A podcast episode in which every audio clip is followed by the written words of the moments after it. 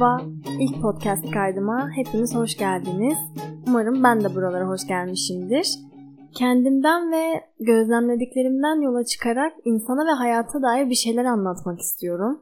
Neden bu kaydı yapıyorum, bu haddi nereden buluyorum, daha doğrusu neden bu hadsizliği yapıyorum bunu anlatmak istiyorum. Çok hızlı değişip dönüştüğüm bir süreçteyim. Bugün ben bunu yaparım, böyle devam ederim dediğim şeyi ertesi güne ne alaka, neden ben bunu yapayım ki diye uyanıyorum. Hayatıma nasıl devam etmeliyime kafa yoruyorum. Nasıl mutlu olabilirim, işimi nasıl sevebilirim ya da sevdiğim işimi yapmalıyım, yaptığım şeyler nasıl anlamlı olur. Bunları düşünüyorum ve ettiğim muhabbetlerin hepsini bir şekilde dönüyorum, dolaştırıyorum, bu konulara getiriyorum.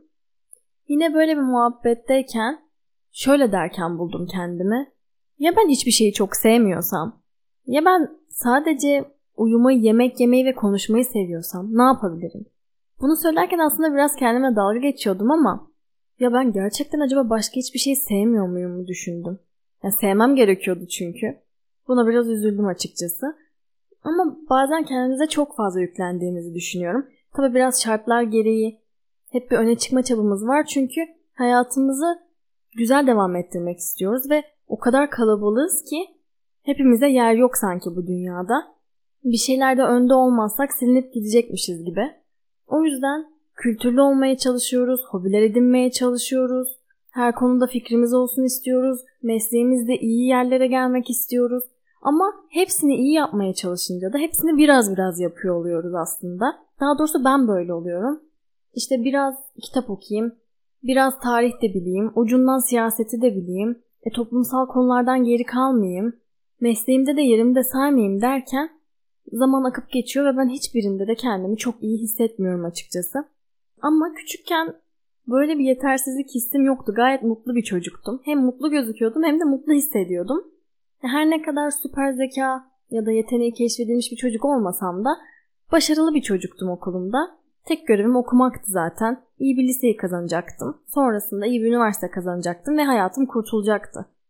Çünkü bu sayede İyi arkadaşlar edinmiş olacaktım, iyi bir işim olacaktı, güzel de bir evim olurdu. Bir de iyi eş bulurdum. Hayatım bu şekilde sürüp giderdi.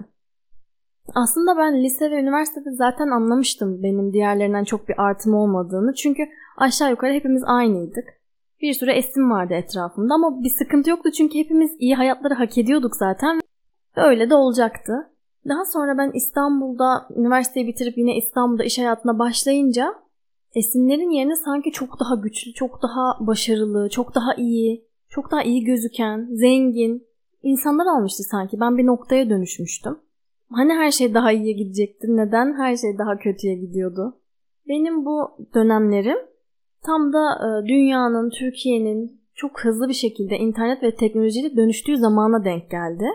Yani hiçbir zaman aram çok iyi olmadı teknolojiyle ama yine de zaman zaman reddetsem de, dirensem de, adapte olduğum her konuda olmasa da zaten bunun örneği de başarılı bulduğum insanlara ulaşmak, onları takip etmek.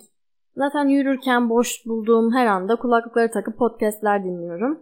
Bu bana keyif veriyor ama sürekli başarılı insanları da takip ettikçe yine bir döngüye giriyorum. Yine bir yetersizlik hissi. Çünkü hep onları izleyen ve dinleyen tarafta olacakmışım gibi. Hiçbir zaman o noktaya gelemeyecekmişim gibi hissediyorum. Tabii bunların dışında başka yayınlar da dinliyorum. Yine bir gün işe giderken yürüyordum ve birilerini dinliyorum. O kadar çok ortak his, fikir, duygu hissettim ki onlarla.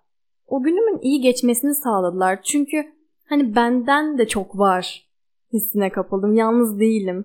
Herkes çok mutlu değil. Herkes istediği yere ulaşmış değil. Aslında bunu hayatımda da görüyorum ama bilmiyorum. O an öyle hissettim. Onlar da çok mükemmel değillerdi. İstedikleri yere tam ulaşmış değillerdi ama kendilerini geliştirdikleri kadar da insanlarla paylaşıyorlardı bilgilerini, fikirlerini. Bu da bana iyi geldi aslında. Sonra ben de dedim ki benim yapacağım bu hadsizlik belki başkalarının bir gününün iyi geçmesini sağlar. Belki onlara da iyi gelir. Ne yapabilirim ben sadece uyumayı, yemek yemeyi ve konuşmayı seviyorsam? Bir dahaki bölümde de neden mimarlık seçtim, nasıl okudum, nasıl devam ediyorum, devam edecek miyim, neler düşünüyorum bunları anlatmak istiyorum. Bunu da sadece kendi tecrübelerim ve çevremden, arkadaşlarımdan, gördüklerimden yola çıkarak anlatacağım. Umarım orada da görüşürüz. Şimdilik hoşça kalın.